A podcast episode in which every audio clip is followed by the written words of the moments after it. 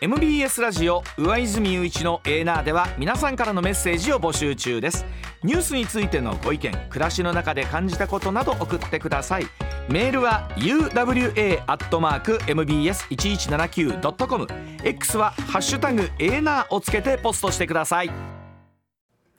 時刻まもなく6時26分になります。ここからは須田慎一郎さんでございます。須田さんおはようございます。はい、おはようございます。すみません、先週は山崎が失礼をいたしまして。いや、あ、今日は元気なんですか？今日も元気いっぱいです。っていうか、なんなら木曜、先週木曜の8時くらいから元気なんですよ。ありがとうございます。え、あの、はい、はい、え、今日も無理をしてなことはない。え、須田さん、もしかして。ええ。神戸の優勝パレードの会場からとかじゃないでしょうね。いやいやそうしたいんですけどね。これ最近なんか巡り合わせ悪くてですね、うん、タイミングが合わなくて、うん、なかなかその肝心要の時に、うん、えー、大阪にいることができないああそうなんですね。本当だったら今日なんならこちらで生でやってだってそのまんま。だから、ね、本当パレードに出ないといけないくらい 立場ですもんね。そうそうそう。あの今日はもう番組休んでね、はい、あの神戸に行かなきゃなんないかなと思ってたんですよね。待って俺須田さんがパレードのフロート乗ってたら嫌やわ。引きずり下ろします。さあ、えー、そんな須田総監督でございますが、まずはこちらでございます。内閣支持率が危険水域に青木の法則ならぬ須田の法則とは何でしょうか？先週末に実施された毎日読売朝日の世論調査では内閣支持率いずれも20%台になりました。あの青木の法則というものがありまして内閣支持率と与党第一党の政党の支持率を足した数字が50を下回った場合政権が倒れるということなんですけれども須田さんも独自に編み出した須田の法則というのを見つけたそうでございます、うん、ではその須田の法則とは一体どういうものなのかぜひ須田さんお願いします。はい、うん、あのー、まあ青木の法則と非常にこう似てるんですけれども、うん、やっぱり私が注目しているのも、うん、内閣支持率と自民党のつまり与党第一党の支持率なんですね。でまあそういった意味で言うとですね、今月に入って、はいねえー、岸田政権発足以来初めてという傾向が出てきた。それは何かというとですね、うん、内閣支持率が自民党の支持率を下回ったんですよ。あなるほど、はい、でこれすべてのですね世論調査で、えー、下回るという結果になりましてね、うん、じゃあ、えー、ラジオを聴きの皆さんは内閣支持率が自民党の支持率を下回ると何が起こるんだって思われるかもしれませんけれども、はいはいうん、あの実を言うとですね今かもし仮にですよ解散総選挙となった場合に、まあもちろんね、えー、各党はですねそのね票をたくさん集めようとするんですが、うん、あの組織票というのは全体の大体4割あるんですよ。はい、つまり残りの6割というのは、うん、えー、無党派層なんですね。はい、でおそらくですね選挙というのはこの無党派層の争奪戦という形になる、組織票だったら必ず賛成と言いますからね、うん、まあ自民党の場合はですね、えー、40%の組織票のうち2割が大体、えー、20%半分がですね、うん。えー、50%は自民党の組織票と言われている。というんですね。で実を言うとですね。私えー、小選挙区制へ移行した以降全部の選挙をこうチェックして回った検証したところですね、はい、えー、その無党派層の得票率というのは、うん、ほぼほぼ内閣支持率に連動する。で例えば、はい、内閣支持率が30%あると、うん、えー、60のうち30%ですから、うん、18ポイントゲットできる。あなるほど、はいはい、で、組織票はですね大体、えー、40%あ失礼、えー、40%のうちの半分が自民党ですから 20%20、うん、20ポイント。そうすると20ポイントプラス18ポイントで、うん、38ポイントあればほぼほぼ当選できるかなというラインなんですね。それ3割というのがあるんですよ。うんうん、でところがね、うん、えー、これ内閣支持率がこう、えー、下回ってくると、はい、要するにこれ内閣支持率というのは例えば今の内閣でいうと岸田さんの看板で戦ったら、うん要するに、えー、30%が3割相当分が取れるよということなんだけども、はいはいうん、えー、つまり、えー、岸田さんの看板で戦うよりも、うん、それを外して、うん、自民党という看板で戦った方が勝てるという状況になっちゃう、はい、そういうことですよね。自民党の支持率が高いということは。はい、じゃあえー、岸田さんの必要性必然性ってあるんだろうか、うん、必要ないじゃないか、うん、っていうことでこの自民党の支持率を内閣支持率が下回ると、うん、大体ね、えー、丸々おろし今回の場合でいうと岸田おろしが起こってくるということなんですね。まあ、特に今週に入ってじわじわとそんなお話先週末ぐらいからありますけどよりなんかなんとかおろしの風が須田さん強くなってる感じなんでしょうかね。ええ、うん、あの一部ではね、うん、えー、法務大臣の上川陽子さんの名前がですね、はい、ね。えー、浮上してきてこれはちょっとまあ難しいんだろうなと思いますけど、うん、え最大のセールスポイントは、うん、えー、県政史上初めての女性総理ということで、うん、でこれを仕掛けているのが実を言うと、岸田派宏池会なんですよ。それ岸田さんの足元なんですはいはいなるほど。うん、つまり岸田さんを送り出している派閥ももう岸田さんじゃ持たないなと。えちょっと早すぎやしませんか？あんたたち見限るのがっていうね、ね、私ツッコミ入れたくなるんですけども。自分の身内がそう言ってるんでしょ？ねそんなもんもう本当にもういても立ってもですよもうそんなのね。ねざわざわするな。はいね、まあそういう秒読み体制に入ってきましたね、ということなんですけれども、ただですねここからもう間違いなく党内政局という状況になってくる、で、えー、加えてですねもう岸田さんねこの臨時国会では、うえー、なんですかねもう選挙しないよと、うえー、経済に専念するよということをね、うえー、明言されていますから、解散しない総理になんか怖いも怖くもなんとないんですよ。やはり野党にとってもね。解散というのを持ってるからこそ総理は強いわけであって。ね特に野党に対してお前らガタガタ抜かすと解散するぞ、うん、解散していいのかみたいなね、うん、えー、ところで野党が旬となるっていうんですが解散しないとですねもう傘にかかって、うん、この臨時国会は火だるま状態になってくるということになるわけなんですね。どうですか？もうあの今ね世論調査ってまあいろんなタイミングで各紙やりますけど、あのやればやるほどじゃないですけど上がり目は須田さん何かありますか？その中でもですよ。ね。まあもうほぼないという状況に。もうもう何もないですもんね。うん、ただですね、うん、えー、来月末までにこの税制改正というのをやっていかなきゃならない。来年度の予算のですねその財源の裏付けとなる税制を決めなきゃならないという作業があるんですよ。ウルトラ C で、うん、まあ、この可能性は限りなくゼロに近いんですが、あの私とか高橋洋一さんが申し上げてるように、うん、消費税の減税、はいはい、この辺りのかなり思い切ったね、えー、相当思い切った政策を打てばですね、うん、まあだって、えー、国民はそれを求めているし、うん、ね、それが実現されたらやんやの喝采になるだろうな、うん。うん、潮目を変えるんだったらそういうメガトン級のですね、政策変更ぐらいやらないと、で潮目は変化しませんね。もう財務省にもどうせはしご外されたんだったらもう一緒のこと弓引くぐらいでそれぐらいやっちゃった方がいいんじゃないかっていう。うん、そういうことですね。これ高橋さん、あ高橋さん、須田さんでもね、あの実際、ええこのなんとかおろまあこの岸田おろしなるものが今仮に党内にあるとしてですよ、はい。具体的にですよ。例えば何かこの岸田さん交代みたいなところに対して動くとするとどんなことから動いてくるんですか？た、ええ、うん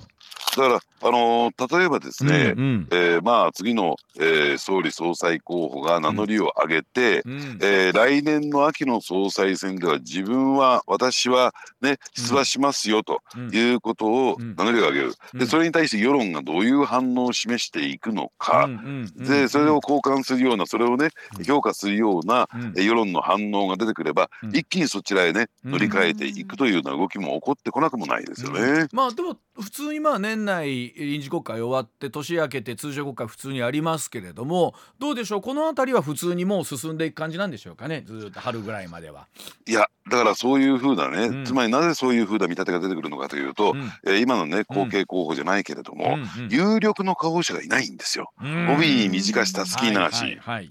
えこの人に任せたら、えー、選挙はえーね、万全だと解散打ってもですね、うん、えー、自民党が負けることはないっていうようなね、うん、えー、そういう金看板になるような人が、うん、なかなか見当たらないというのが、うん、要するに岸田卸が本格化しない、うん、えー、理由なんだろうと思いますよね。ということはそこに対して岸田さんは一縷のではありませんけれどもあのまだチャンスはあるんでしょうかね。まあそういった意味で言うとこのままどんどんどんどんいくと立ち枯れ状態になるから、うん、えー、起死回生で、まあ、破れ解破れかぶれ解散っていうのもないわけじゃないんですよ。ね、で加えてここへ来てですねこれはあくまでも噂ですよ。噂。今ですね、うん、えー、私ね裏裏取りに向けてですねまあそういうこともあって東京で奔走してるんですけども、う？ん、実はここへ来て数日前にですね、うん、えー、公明党の山口夏夫代表が、要するに岸田さんに、えー、選挙をやるように解散するようにと迫ったというそういう噂が永田町にだっと流れたんですよ。ね、でそのねあの具体的に言うとですね、通常国会冒頭解散。あ通常国会を、うん、はい、はい、えー、えー、冒頭解散をやれば、うん、えー、やってすぐサマー選挙に動けばですね、うん、えー、来年度予算案の審議もですね、うん、あるいは来年度予算の成立も年度内にギリギリ間に合うんじゃないか、うん、ね、とにかく、えー、選挙に打てと。そしてもう一つ公明党が言ったとされる。これもあくまでも噂ですね。噂,、はい、噂なんだけれども、要は、えー、これに踏み切らなければ、うん、えー、4月以降公明党は自民党に対して選挙協力できないと。いうことも合わせて迫ったというこれも噂が流れてるんです。これでもこの後ちょっとお聞きしますけれども例えばあ公明党はですねあのー例えば池田大作さん総閣大あのねして亡くなってということで選挙どころではないんじゃないかというお話もありましたけれどもそのあたりどうなんですか、えー、やっぱりそのあたり考えていくとね、うん、ただまああの非常にですねあの思い切った言い方をさせていただくならば、うん、やっぱり弔い合戦って結構強いんですよ。あほど。ね、うん。まあ、池田大作名誉会長がお亡くなりになりましたと、うん、で、今この選挙に負けながら全力でやりましょうということになると、うん、もうものすごい求心力が働く。ということはどうなんですか？例えばそのあくまでその噂というところではないんですけどもその公明党山口代表とすると岸田さんとでが方がいいというお考えということなんでしょうかね？いやというよりもですね、うん、これは事実関係としてあるんですが、うん、あの公明党は要するに4月以降になってくると、まあ、3月ぐらいからかな、うん、えー、非常にちょっと厳しい立場に追い込まれていく、それは一体何なのかというと、はい、あの実を言うとね、えー、普天間基地の移設問題で辺野古のえーね、はい、強制執行が始まる。ますね。はい。が、えー、うん、大執行が始まる、うん、で、この判決が下るんですよ。うん、裁判での決着が出る。はい、そうすると、えー、担当大臣がその指示を出さなきゃならない。担当大臣は国交大臣です。斉藤哲夫さんがその判断を出さなきゃならない。沖縄っての公明党にとっても非常に大事な地域ですから、そうすると公明党の大臣がそれをやるということは割れる可能性があるんですよ。そうですね。なるほど。なるほど。うん。えー、だから非常にこうね、えー、政治的に厳しい立場になりかねないということでだったらそういう状況になる前に選挙やってくれと。盤石の体制にしておきたいと。なるほどな、えー、これはでもあくまで噂レベル噂で、えー、あの筋としてはと通ってますもんね。ねうん、で、うん、で加えて、えー、公明党にとってみるとやっぱり上昇関西ということでね、うん、ただこの大阪の選挙区においてもですね維新の追い上げるのが厳しい、ね。うん、えー、なんとかそれを回避するためにもですね、やっぱり早めのねつまり弔い合戦という有効カードが切れるような状況の中での選挙ということも考えられなくもないわけですね。ねなるほど。わかりました。ではその話またさらにお詳しく詳しく聞いていくたいたしまして自民党の話もう一つこちらでございます。さあ自民党の派閥の資金疑惑新たな政治と金の問題に発展する可能性はあるんでしょうか？自民党の茂木敏光幹事長昨日党に存在する5つの派閥の政治団体で政治資金収支報告書に過少記載があったとして告発された問題を受けまして各派閥に対して記載内容の修正と再発防止要請したことを明らかにしました。さあ衆議院の予算委員会で野党から厳しい追及を受けているこの話なんですがこれ新たな政治と金の問題に発展する可能性はあるんでしょうか？それとも収まっていくんでしょうか？須田さんいかがでしょう？はい、うん、あの大前提としてねこれなかなか、うん、えー、大手メディアは指摘しないんだけれども、うん、そもそもこの疑惑が一体どこから出てきたのかというとあ、はいはい、あのこれかねてからですね、えー、かつあの市民活動の一環としてね、この政治資金規正法に関して厳しい目を向けていく、あるいは、えー、政治資金収支報告書をですね一つ一つ細かにチェックしている、そういう人がいるんですよ。まあ、よく名前聞くと思いますけども神戸学院大学の上脇博之教授なんですけれども、はい、まあ、この方あの特定野党にですね、うん、極めて近い人で、うん、いずれにしてもこういった告発であるとかチェックというのが、うんうん、政治的な思惑意図を組んであることは間違いないんだろうと思うんですね。うんうん、まあその中で歌うとはいえですよ。違法行為があるとするならば、そ、ね,、れは厳しくペナルティーを課さなきゃならないし、ね、許されていい話じゃないということで、前提としてお話をさせていただくんですけれども、この政治資金規正法って一体どういう法律なのかというとですね、要するに主としてねその政治資金の入りのところ出のところじゃなくて、うん、え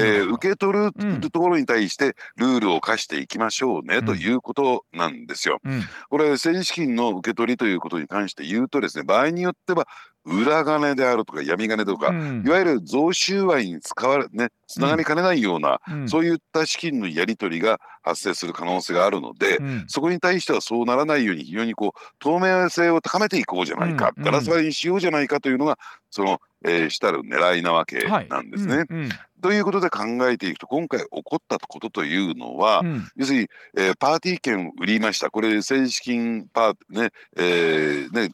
集会という形で取られてますから、はいうん、まあパーティー券を売るのはいい、はい、でただそれについてはちゃんと金額計上しましょうね。で、ね、トータルの金額はきちんと計上されています、うん、受け取った金額に間違いはありません、うん、ただもう一つルールがあってですね、えー、受け取った、えーね、あのお金が20万円を超えるケースについては個人だろうが団体だろうが、その明細を記載しなければならない、大体今ですねパーティー券というと1枚2万円っていうのが相場なんですよ。2万円、そうすると10倍以上売ったケースに関して言うと、うん、要するにその明細誰から津田慎一郎からに、ねうん、20万円受け取りましたという明細をその政治資金収支報告書に添付しなきゃならない、はい、この添付がないんですよ。つまりトータル受け取った金額については、うん、え間違いはないんだけれども、うん、その明細が記載されてない、うん、つまり、えー、立て付けからするとですね要するに裏金を防ぐというのがこの政治資金収支報告、えー、政治資金規正法の狙いですから、要するに裏金ではないですよ。表金ですよと。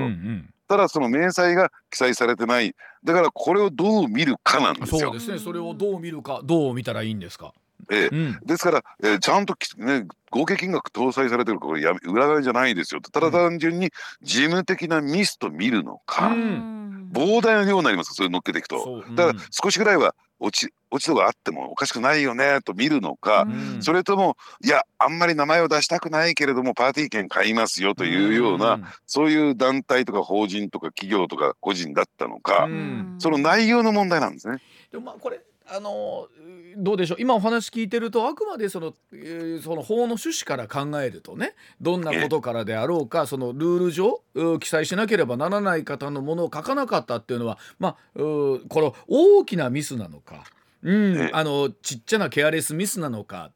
とこれもなかなか判断難しいですよね。やっぱり今須田さんおっしゃったように勘ぐられても仕方がないですよね。もしそういう、うんうんうん、ただ問題なのはその贈収賄。つまり、うん、えー、何かお金を渡すことによって便宜を図ってもらうというね、うん、贈収賄につながるような話ではない。第一点目ね。うん、で,、えー、でなおかつですねやっぱりその表に出している記載している以上ですね、それが、えーね、賄賂であるはずがない。賄賂性がちょっと低いんですよ。というところから考えて、うん、そのね事務的なミスがまあ繰り返されたら悪質だその事務ミスも悪質だということになる、まあ、繰り返されていることも間違いないですね。この辺りをどう見ていくのかっていうことが一点と、うん、でもう一つがですね、はい、あの政党というのは政党助成金もらってるわけですよね。はい、だから団体献金、ね、あるいは企業献金が禁止されている、これ抜け穴なんですよパーティー券というのは。パーティー券の販売というのは。でこれを許してしまっている、ここに私はそもそも根本原因があるんじゃないのかな。と。まあ、それ、団体献金が記載されて、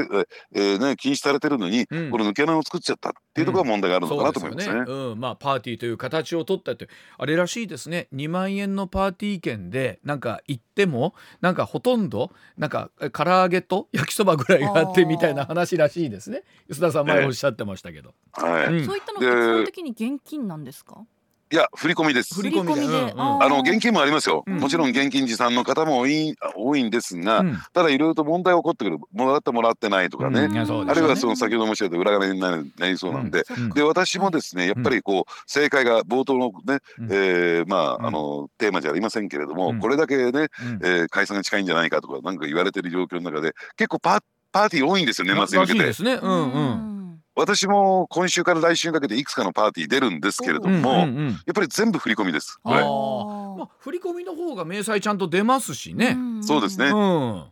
ちゃんと表の金だということが分かりますからね。まあ、うん、あの須田さんがからどうだろうかというのは別に多分その一口いく分には、えー、と個人的なお付き合いとかも含めてそれあるでしょうからっていうのもあるんでしょうけども、うんね、まあこれどうでしょうね。まあもちろん例えば安倍派が1900万円清和会。で、えー、高知会の200万円まで差があって、まあ実際安倍派は人数も100人近くいらっしゃるわけですから、うん、90今 9, 人でしたっけ、うん。とはいえですけれどもどう見たらいいんでしょうねこの数字はね。うん、だから、ああのー、こういったね、うん、まあ真っ黒ではないけどもグレーな状況が出てくるわけですから、うん、その、えー、パーティー券の販売というのをね、うん、えー、禁止すべきですよね、うん、ってる。でこれおっしゃってたようにその例えば野党の追及もこれどこまでできてるのかなというところではあるんですけれどもいや、うん、ただですね、うん、はっきり言って、うん、えー、野党特に立憲民主党の国会議員だってパーティー券売ってますからね、うん、で同じようなことあるわけなんですあるんですよ。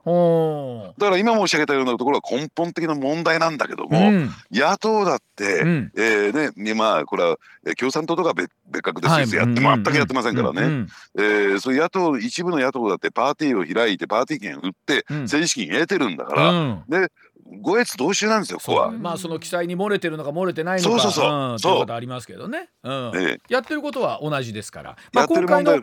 問題はその記載のミスがあったってことですよね、はい、出てないものがあったっていうことなんですけど、え、さあこれどうなんですか？ここからさらにこの話っていうのはいわゆる政治と金みたいなところでさらに広がっていくのか。これはともに粛々とお互い気をつけましょうね。みたいなところで終わるだけなのか。だってあんまりそこ追求していくと下手すると野党にもブーメランが飛んでいかねないという状況。ということは結局まあこのパーティーというもののあり方はこれでいいのかっていう増田さんおっしゃったところ、えー、もう一度そのできるかどうかですよね。えー、あのー、まあしかしね、うん、そのさっきね、うん、お話あったように、うんうん、えー、行っても焼きそばとか唐揚げぐらいだって本当そうですよ。パーティー行く前に なんか腹ごしらえしていくパーティーってあるんだろうかって。えー、なんか私でも話だけ聞いてたらもっとこうなんかすごいコース料理が出てきてなんかってイメージだったんですよ。当のパーティーとかってそんなイメージあるよな。はい。うん、そうなんですね。うん、立食ですから。まあ、だから、うんえこの山崎一緒に最初に行ったらもうねもうオープンと同時に寿司コーナーとローストビーフコーナー絶対行かなきゃダメ走っていきましょう。だってそれはね確かにね会場もホテルのあの部屋を借りるのもお金もかかるし、はい、それはあの焼きそばだろうがあのなんだろうがあの料理代はかかるわけですから、経費分もそれは2万円の中には当然ありますからね、それはあるんでしょう、けれどもですけれどもという話です。はい、もう一つ先ほどあったこちらでございます。さあ創価学会の池田大作名誉会長が亡くなりました。政界への影響はどうなっていくんでありましょうか。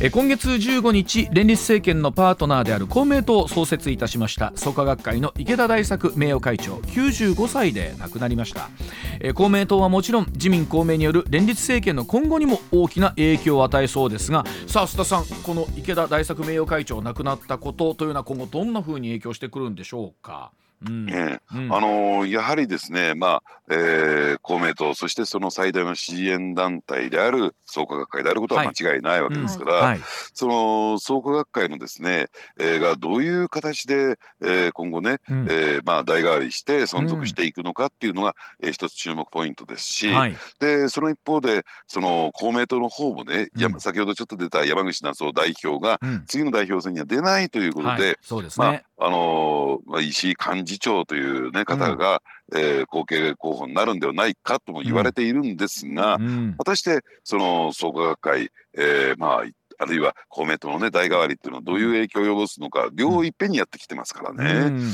で一方でやっぱりこの問題をですねこのニュースを取り上げたというのは、うん、やっぱり、えー、上昇関西と言われているように、うん、大阪に結構大きな影響が及びかねないという状況なんですよ。もともとね、えー、公明党の第1号の国会議員まあこれ参議院議員なんですが、はい、誕生したのが大阪の選挙区なんですね。で、えー、まあその時のですねね、えー、選対責任者選挙対策責任者をやっておられたのが池田大作さんなんですよ亡くなられた。は。い。うん、ででということもあってある種こう、えー、宗教的な熱心さがあったあるいは、うん、えー、信仰ということがよりどころになったということもあって、うん、難しい選挙で当選したということで、そういったから考えるとこの信仰宗教と、うん、えー、まあ、信仰で信じる方の信仰ですね、と宗教と、そして一方の政治というのが、まあこれが、えー、こう組み合わさってくるというのが、うん、まあ、大阪というだから上昇関西だと、うん、つまり選挙というのが信仰と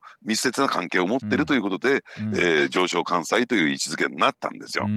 でそうなってそういう状況の中で日本維新の会がこれまでのですねあうんの呼吸と言ってるんですかね、うん、バーターと言ったらいいのかな、うん、えー、まああの公明党の候補者が立っている選挙区には日本維新の会は立てませんよ、ね、候補者立てませんよ、というある種のこの約束があったわけなんだけども、この約束がまあ、あの終わってですね、まあ、保護にして要するに維新の会もそこは手心を加えませんよということで、いよいよ次の選挙があったならば解散が行われたならばですね、えー、そういった公明党の候補者と維新の候補者ガチンコの勝負が始まる、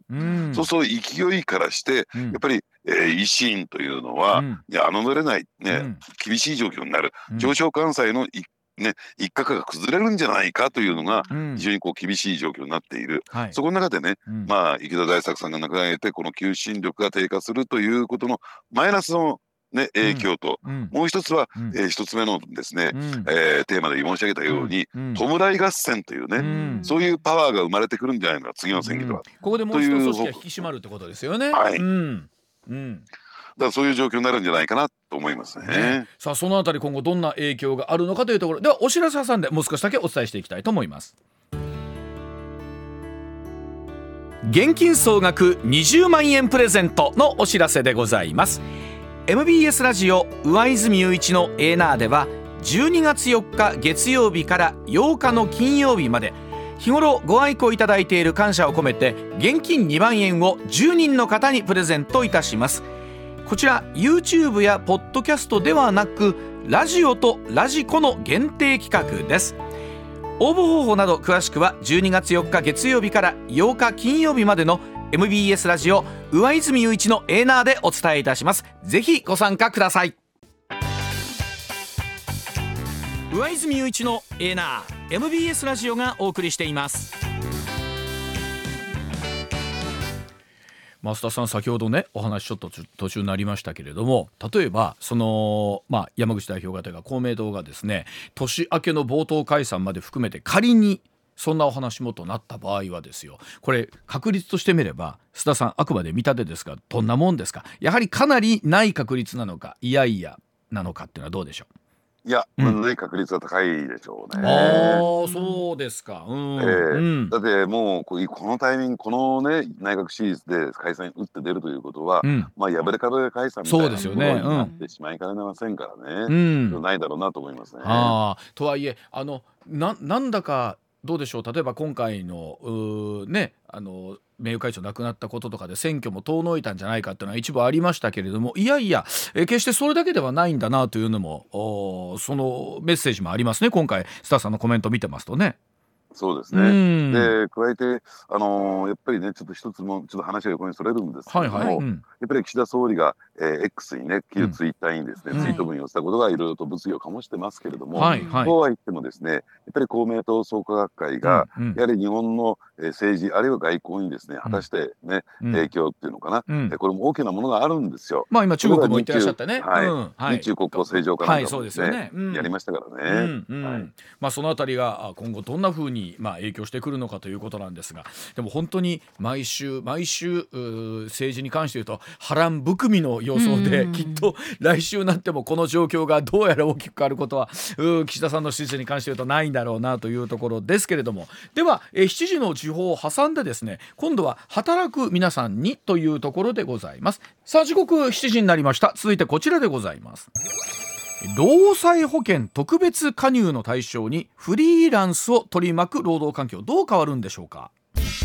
えー、労災保険にフリーランスらが特別加入できる制度について厚生労働省。加入対象をフリーランスの全業種に広げることを決めました、まあ、省令改正いたしまして来年秋までの運用開始を目指すということなんですがさあこのフリーランスと言われる方を取り巻く労働環境の変化について大きな変化ありました、えー、須田さんお願いをいたします。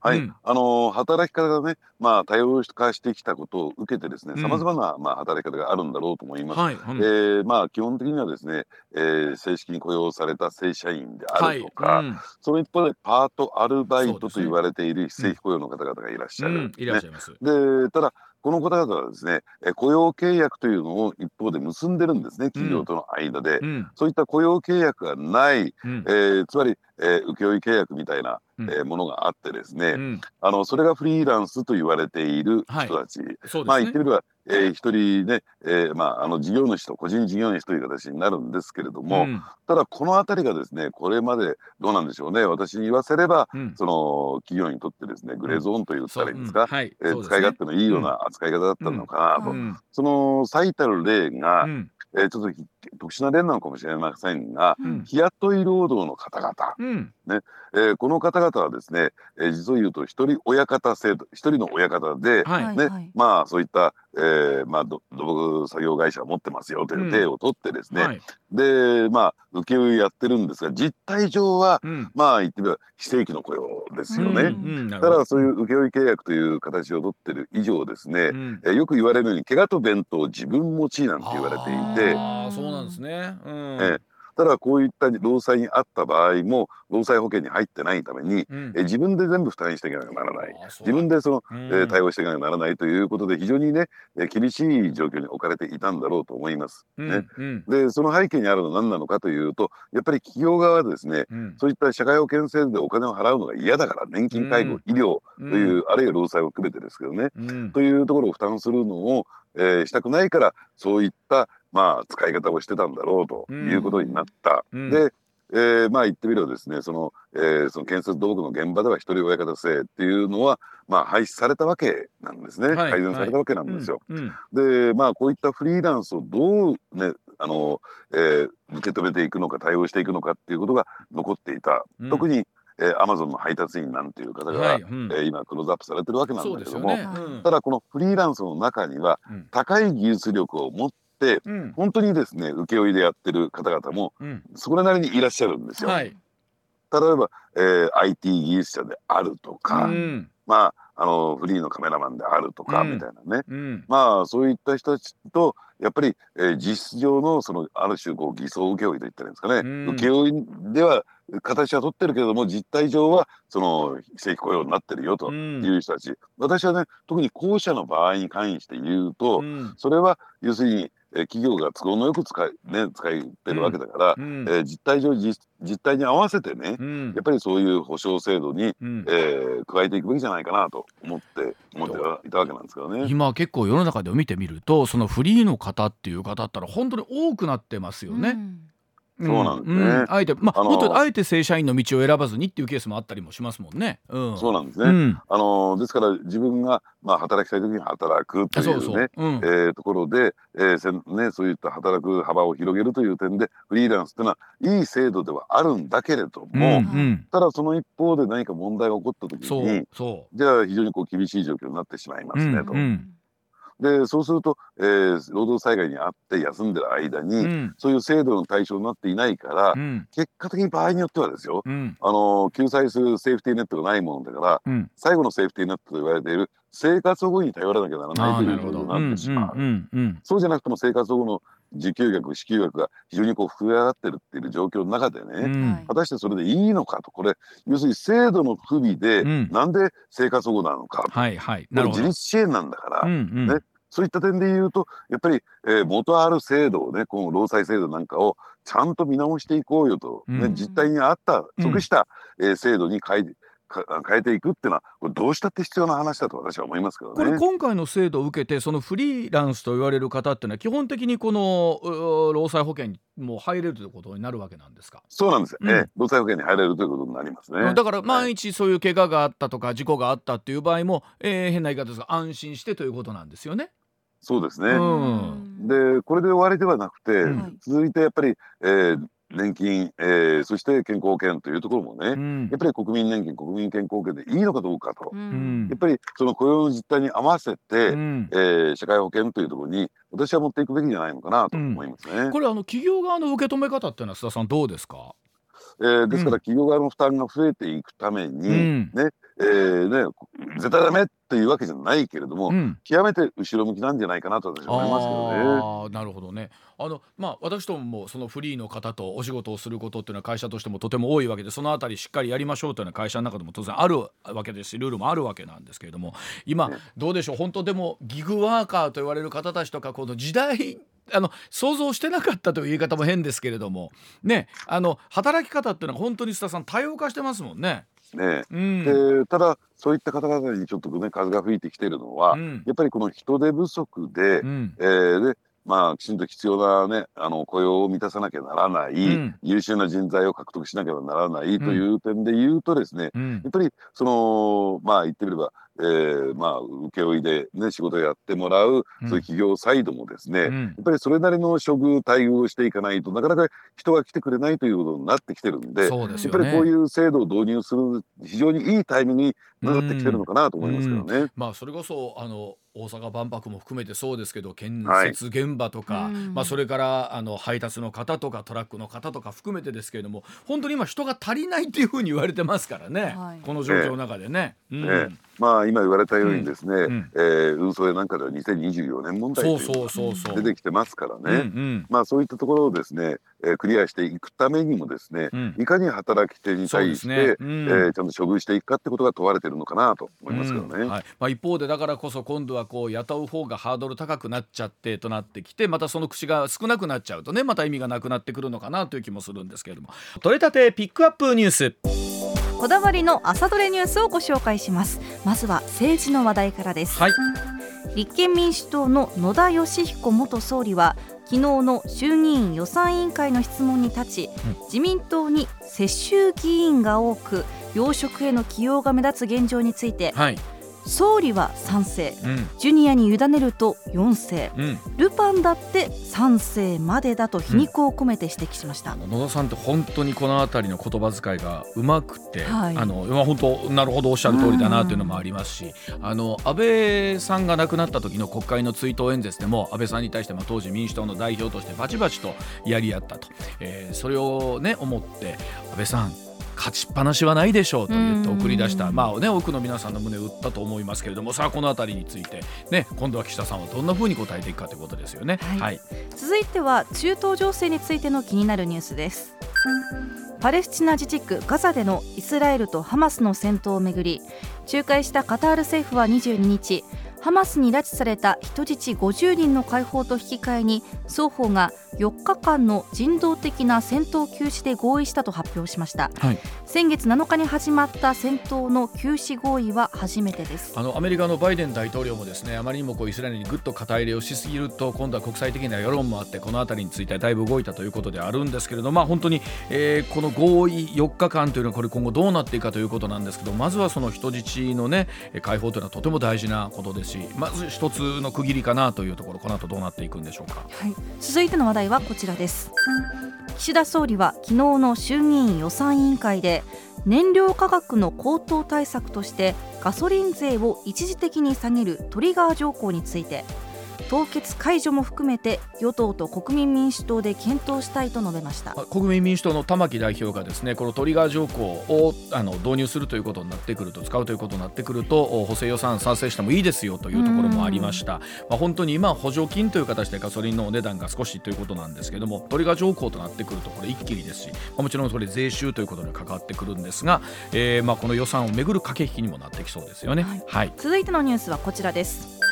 日本大学アメリカンフットボール部の違法薬物事件の対応をめぐり日大の臨時理事会が昨日開かれ林真理子理事長に対しては報酬の50%減額をアメフト部の調査を主導した澤田康弘副学長は即時の辞任、うん、酒井酒井武雄学長には年度末での辞任をそれぞれ勧告しました、まあ、本当に揺れに揺れてる日大が、まあ、こういったところでその事情できるのかどうなのか、まあ、もっと言うとそのアメフト部というのは伝統も歴史もあってというところですしね。うんどんなふうになっていくんでしょうね、はい、続いては気になるこちらの話題です。宝塚歌劇団の空組に所属する女性が亡くなった問題で西宮労働基準監督署が昨日歌劇団に立ち入り調査したことが関係者への取材で分かりました、まあ、これ労働基準監督署が立ち入り検査をするということはいろんな目的があってということでこれ非常に重いことですしその中でどんな資料がま出されたのかというところなんですけれどもこれからさらに新しいことがどう分かってくるかということでしょうね、うん、はい、続いても同じく芸能の話題です。ジャニー喜多川氏による性加害問題でスマイルアップは昨日被害者救済委員会が被害の事実確認を終えた35人に保証内容の連絡を始めたことを公式サイトで発表しました。20日時点で受付窓口にですね830人を超える方からまあ連絡があったということで、まあ、この皆さんにも対応していくということなんですけれども、さあ現実どんな風になっていくんでしょうねこれね、うん、はい。ではもう一ついきましょうか、はい、はい、最後はワクワクしている方も多いのではないでしょうか。こちらの話題ですプロ野球の阪神タイガースとオリックス・バファローズの優勝パレードが今日大阪と神戸で行われます、うん、大阪では40万人以上神戸では30万人以上の来場が見込まれていて大阪、兵庫両府県の職員や警察官など合わせておよそ9500人が警備に当たる模様です。あの間もなく日の出を迎えますがエーナーが終わる8時頃にはもうもしかしたらかなりの人出になってるんじゃないかなと思いますけどもね、ね、はいぜひあの行かれる皆さん楽しんできてください。現金総額20万円プレゼントのお知らせでございます MBS ラジオ上泉雄一のエーナーでは12月4日月曜日から8日の金曜日まで日頃ご愛顧いただいている感謝を込めて現金2万円を10人の方にプレゼントいたします。こちら YouTube やポッドキャストではなくラジオとラジコの限定企画です。応募方法など詳しくは12月4日月曜日から8日金曜日までの MBS ラジオ上泉雄一のエーナーでお伝えいたします。ぜひご参加ください。